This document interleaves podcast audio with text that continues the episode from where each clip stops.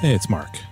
The phrase, I'm not a doctor, but I play one on TV, has become a staple of our comedy lexicon, to be used anytime we're confronted by a medical issue that's beyond our grasp, which in my case involves anything that requires more than a Band-Aid. But for about a decade, actor Patrick Dempsey played what became one of TV's most well-known medical roles, Dr. Derek Shepard, the neurosurgeon on Grey's Anatomy. As with our previous celebrity guests, he has a compelling health angle, his Cancer Center initiative. And Dempsey played the TV doctor role for so long that people now kind of project that role onto him, which facilitates his efforts to promote the center. I sat down with Patrick after his day one keynote, along with SurvivorNet co-founder and CEO Steve Alperin, at the Health Front, hosted by PHM last week. He was extremely gracious, well-informed, especially as it pertains to the holistic needs of cancer patients, and open and honest about the inspiration behind the center, his mother, who passed away in 2014 after a long battle with ovarian cancer.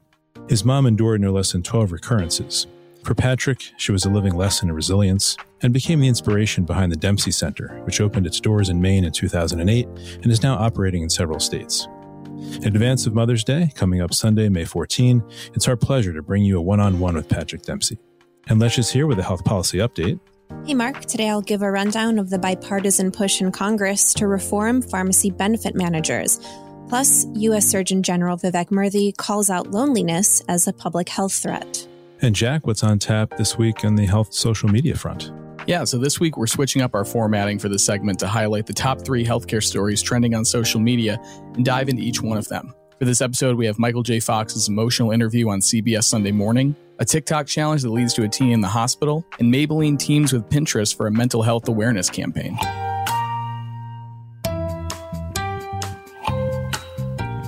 I'm Marc Iskowitz, editor-at-large, and welcome to the MM+M podcast, medical marketing and media's show about healthcare marketing writ large.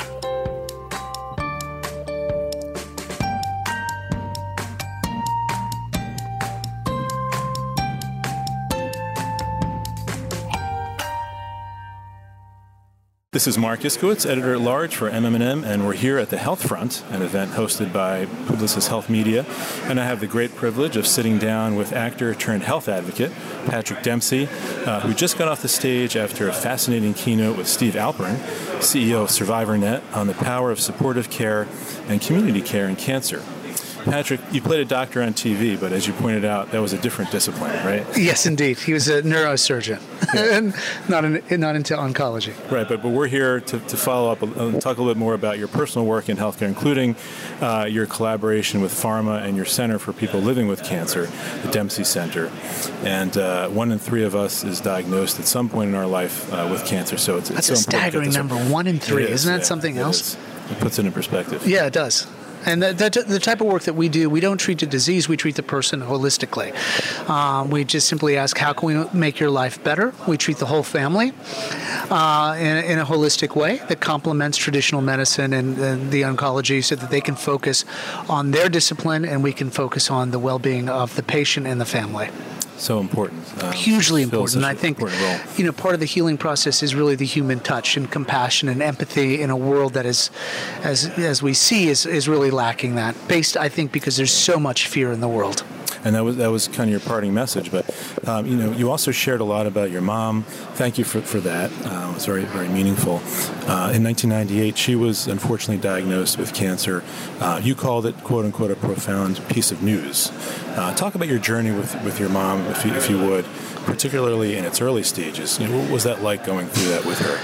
My mother was always the strongest figure in the family, right? So to see her vulnerable and to get this diagnosis was so shocking to the entire family. It rocked our whole family, destabilized it. The unknown, how long will she survive? Will she survive?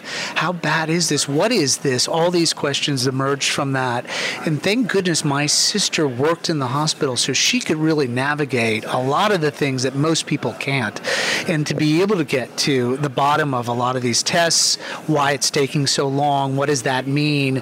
And thankfully, she could get us through that. But I was thinking, so what is happening to other families? I mean, we talked a little bit about this on stage. So that was sort of the initial wave. And then, what can I do to support my mother's journey? You know, what information do I need to do? What can I do? And then finding out that answer. That was a challenge that took some time. Right. And that was the key question, as you put it. If we we have this great resource in your sister who worked in the healthcare system, but what if others don't? And right. That was the impetus behind the center. And the information is coming at you so quickly when the doctor only has a limited amount of time before they go to the next patient. Yeah. So, you know, it's like bring in a recorder and tape the conversation so you can remember it, because it's just too overwhelming. You don't know how to process it because fear gets in the way or another thought will dominate and you're no longer listening. You're out of the moment, and all of these things occurred. So that was what was informing us on, okay, what are other people dealing with? How are they coping with this? Yeah, do they have the skills? Right. You know, some people do, some people don't. It's a wonderful way to kind of take that and do something with it. You know, the center, as you said, is focused on treating the whole person, encompassing scientific and medical efforts as well as complementary care. I heard you talk about acupuncture, Reiki. You started in Maine, but you're branching out. Give listeners an update, if you would, on that, both in terms of the number of people you're helping and how you're expanding.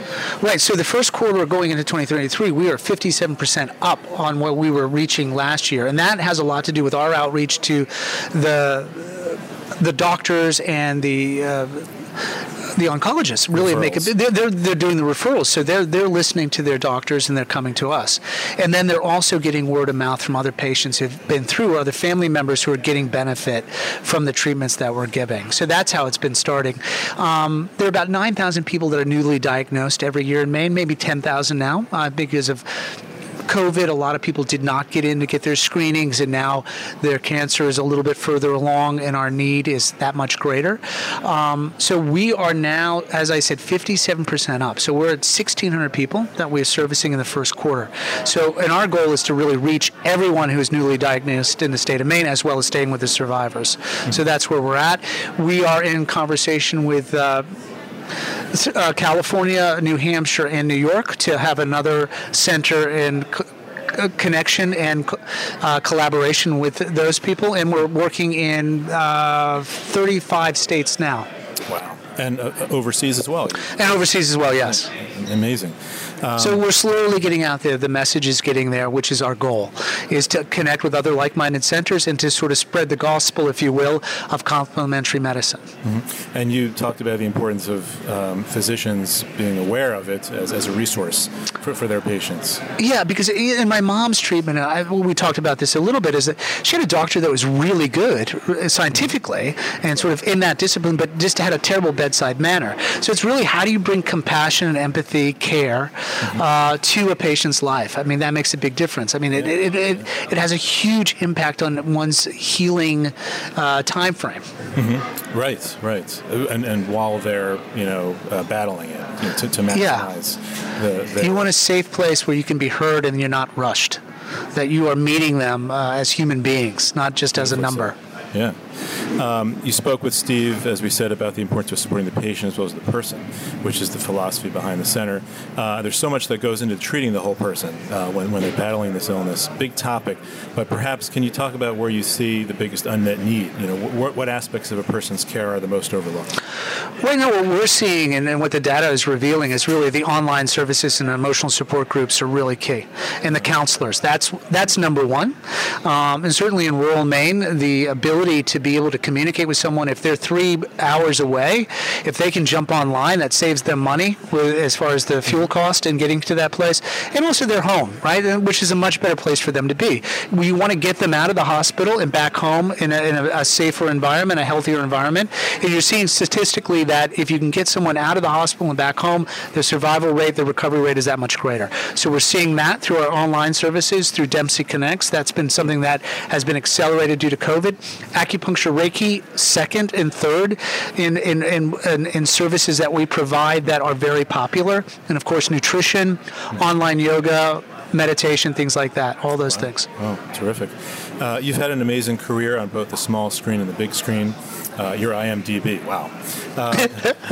It's going to be 40 years next year that I've been in the business, which is remarkable. Yeah, it's an amazing run. Talk about you using your platform.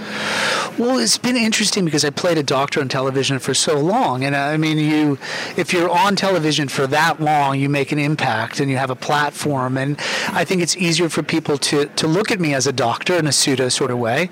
And it's to be able to use that platform in this way is the most meaningful. And I think the whole purpose in life is to be of service. I mean, that's why we're here ultimately, and to take care of our community and to take care of our family. And it's just an extension of all of that. And to have that visibility and fame around the world, people are becoming much more aware of the work that's being done at the center, and to be able to talk about that as opposed to oneself is much more meaningful. That's wonderful. Yeah, it's a wonderful way that you're using your platform. Inspiration to the rest of us. Switch gears for a moment. You work with Amgen for 15 years, or have worked with them on the Breakaway Cancer. No, we're still with them. So it all started with the Amgen Breakaway from Cancer initiative, with the Amgen Tour to California, which was a cycling event. And then one of our big things in September 23rd, we do the cycling event that raises money that allows us to provide the resources at no cost to our clients and to our community. So it started from that. We've had a great partnership over the last 15 years, and it's been a really good working relationship. Great. That's included that event. You've also published patient stories that help others find real answers by seeing others who have had their struggles. Has that helped you perhaps strengthen the bond with your mom, with your work that you did with Pharma? Talk about how that, put that in perspective with your relationship with your mom. Yeah, I mean, it goes hand in hand with the treatments, and I think you have to have a balance of all of that, and why not? If that's going to give your loved one a better opportunity to survive and to live longer, to live in a way that is productive, then you want to have that collaboration. There's a lot of great work that's being done. There's a lot of negative work that's being done. So it's hard. So you want to find the right people. I think at the end of the day, there is humanity behind companies. Most of the time, they've been impacted.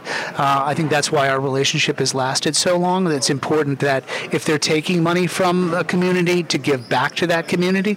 It's very important. It is the right thing to do, in finding those partners. Right. And then, unfortunately, your mom passed in 2014. Obviously, that must have been a very extremely emotional moment for you and the family. Can you talk about the importance of giving back through your advocacy, and how that perhaps has helped you maybe process those emotions, or is that part of it? It's helped channel the emotion, to sort of empower you to feel good, to be able to take that difficulty, like every difficulty that we have in life, when you look at it in retrospect, there's a gift in it. From my mother, she lived a very long time after her diagnosis. We had really good, meaningful time together, where we used it, we valued it, and I got a chance to communicate with her in a way that I probably wouldn't have, in a much deeper way. In her passing, there was, for me, a sense of closure. I knew she was in a good place. It was time.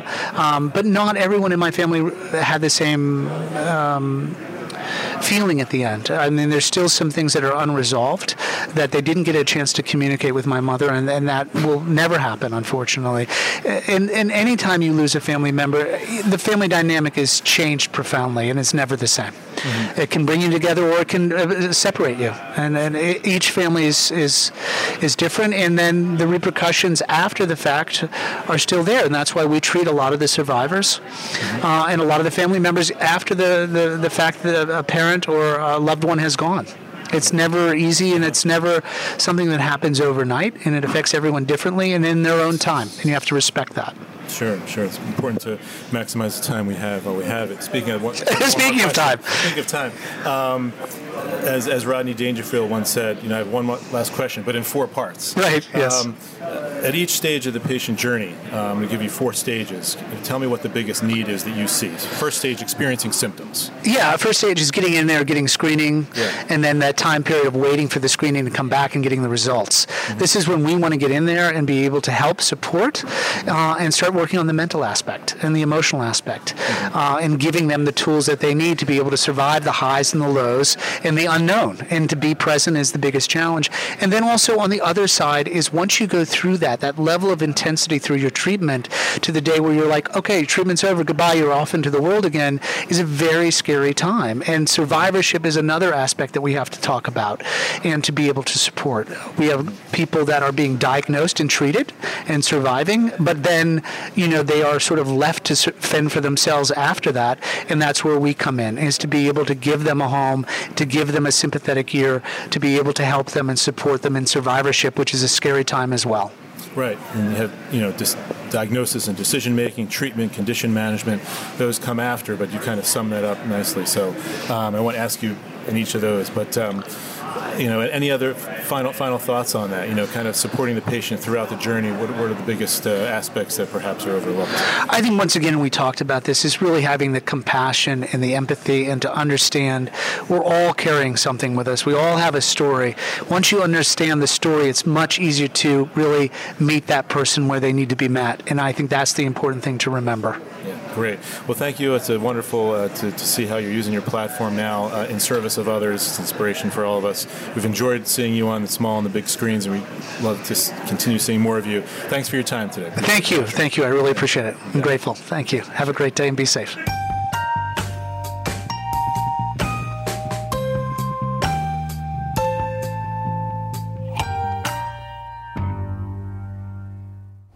Health Policy Update with Lecia Bushak. In all the recent efforts to tackle high drug prices, pharmacy benefit managers have recently gotten the spotlight. Now there's a tangible bipartisan push in Congress to increase PBM oversight and transparency and reform how they work.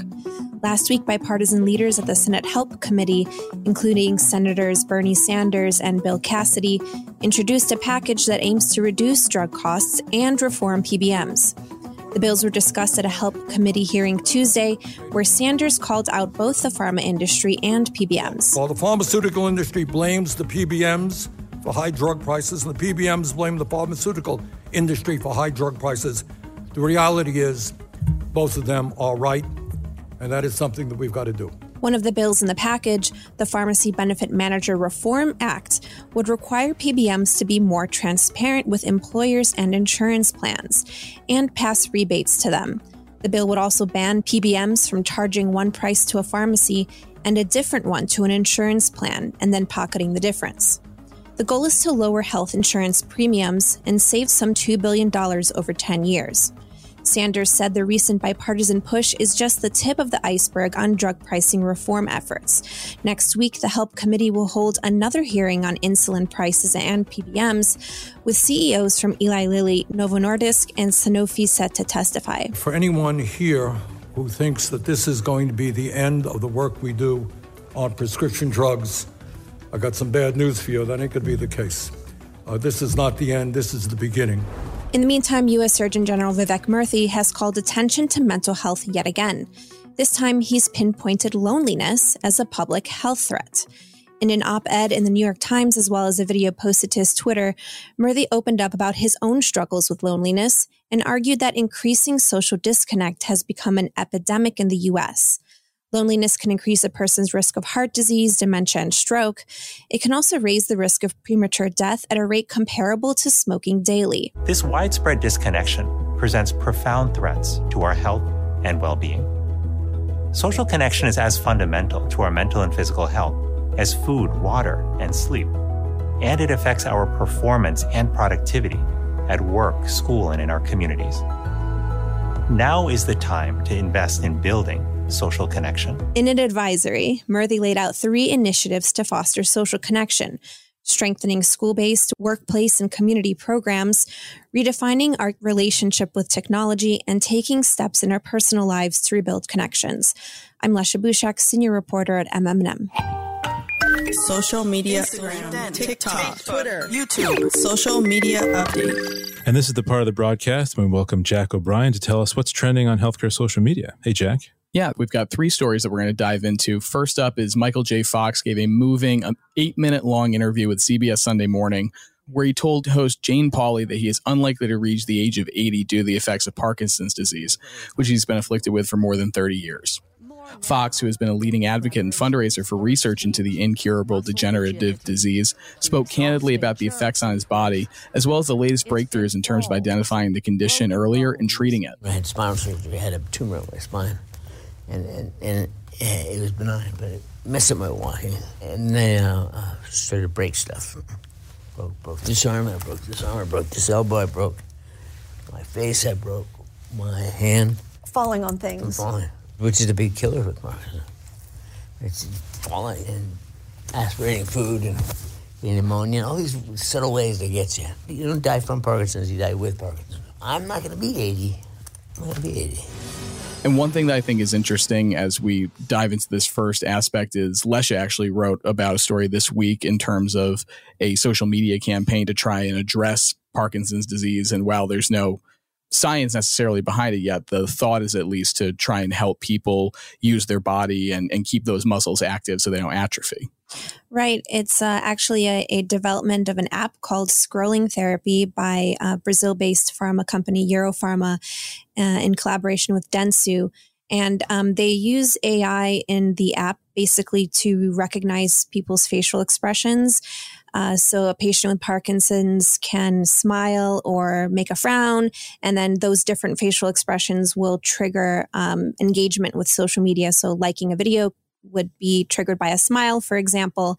And the idea is to help people with Parkinson's continue to exercise their facial muscles, since loss of facial movement in their, is one of the aspects of Parkinson's. The disclaimer is that the FDA has not, evaluated this or said that this is a preventive tool or that it does anything to slow the progression.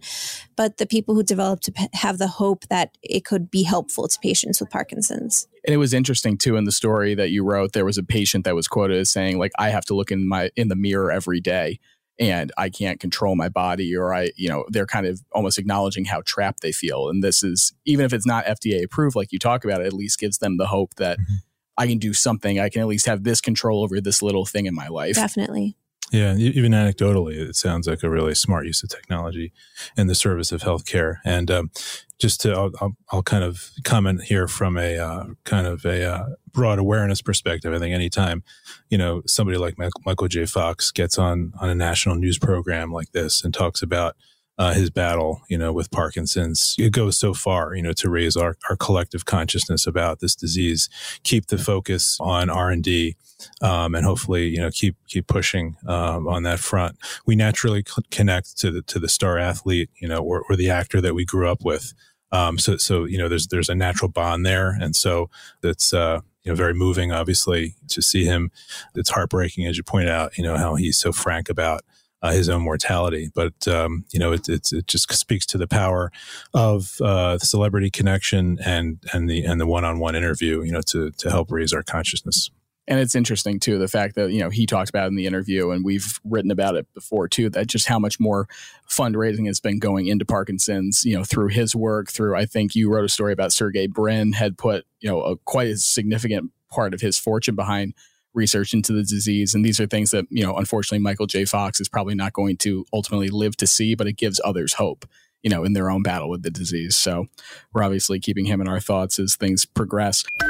The second point that I wanted to bring up here was unfortunately, TikTok challenge has gone wrong. And I know Lecia has gone down the rabbit hole, I think, probably more times than she would care to in terms of TikTok and the effects that it has on users. But there were two examples I wanted to highlight from the past couple of weeks. The mother of a 16-year-old boy in North Carolina was speaking out after he was badly burned in a social media challenge where he was using a lighter and spray paint to try and replicate the effects of a blowtorch, which predictably had the results that you would expect. And this came weeks after an Ohio 13-year-old died after overdosing on Benadryl as part of the Benadryl challenge, which you can sum up your own guess as to what that is, taking high levels of a over-the-counter prescription drug. And it kind of talks about, I think, Lecia, every article you've written about TikTok, there's always the take it with a grain of salt, don't take it literally. And certainly if you're a teenager or very impressionable, these sort of things can happen. Right. The kind of don't try this at home disclaimer should be on the vast majority of these videos, I would think. And I know TikTok has acknowledged that it needs to address some of these things, but I'm not sure. I know the Benadryl challenge has been around for a while. Mm-hmm. And I think I believe the FDA put out an advisory about it a while ago saying that this is very dangerous, and it's still happening, which is concerning. Yeah. The whole challenge aspect on TikTok, is perhaps more concerning than the DIY thread, which we talked about last week, where does the DIY theme end? If is my proctologist going to say, DIY colon cancer tests. You know, that's where I draw the line on those. But, it's funny. We discovered all these kind of tricks when we were kids, just in the playground, you know, like replicating a blowtorch. But, social media just kind of magnifies it and takes it to a whole other level. So. Yeah. There's a certain level of common sense that has to come with it. And the final point that we want to talk about was was Lecia's reporting this week on the mental health awareness campaign from Maybelline and Pinterest. They're rolling out a behavioral health campaign to empower young people. And it's kind of interesting how Pinterest, I mean, we always have this conversation about the effects of social media, especially on people's health. And, Lecia's doing the reporting on Vivek Murthy talking about loneliness. And then Pinterest is basically coming out there saying, no, we want you to use our platform to find the things you like, to find the social connections, to find these threads that bring deeper meaning. And Lecia, I want to throw it to you just because you wrote about it. And obviously it's a pretty stand-up effort, both from Pinterest and Maybelline too. Yeah, I know. I think it's interesting because we've heard a lot about the research about the negative health, mental health effects of scrolling on all of these social media platforms, and TikTok even placed a time limit for, I believe, kids under the age of 18 recently to kind of battle that. But it's interesting because Pinterest is trying to turn that around and say that as a brand, we want to be a social media platform that is good for people's mental health.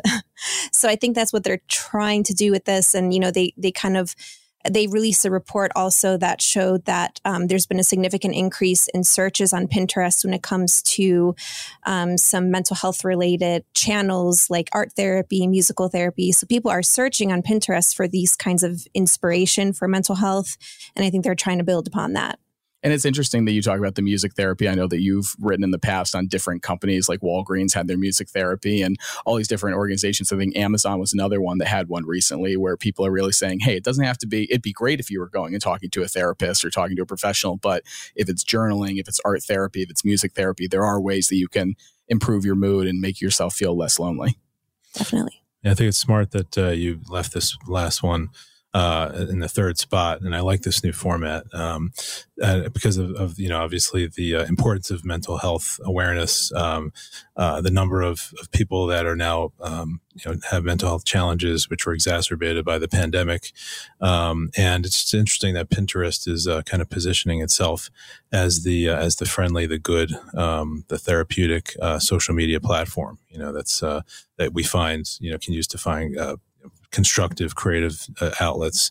And I guess it was a matter of time before one of them tried to separate themselves out from, the quote unquote evil ones. Yeah. Where we've seen a lot of the studies, or just, in the news recently, I think social media was called out as contributing to a teen suicide, for the first time a few months ago. The unhealthy amounts of time that teens are spending on these channels. It'll be really interesting to see, to what extent this helps. Yeah, it is interesting. You talk about it too, just differentiating themselves. Like obviously Twitter's going through its own chaos. Facebook and Instagram have their own lengthy history. Even Reddit you go to and there's issues there, YouTube. And then Pinterest is like, hey, if you want to put your vision board together and you want to pursue your own interests and things that make you happy, that's what we're here for. So it is an interesting way to differentiate themselves on that point. And good on Maybelline too. I mean, Maybelline talked about the fact that they always want to be there. And obviously skincare and makeup is another thing that goes into self-esteem, especially with young users online. So good on both of them for stepping up here, along with other brands that have made mental health a priority this month. Yeah, at least nominally so. Mm-hmm. That's it for this week. The MM&M podcast is produced by Bill Fitzpatrick, Gordon Thaler, Lecia Bushak, and Jack O'Brien. Our theme music is by Sizzy Emson. Rate, review, and follow every episode wherever you listen to podcasts. New episodes out every week. And be sure to check out our website, mmm-online.com, for the top news stories in pharma marketing.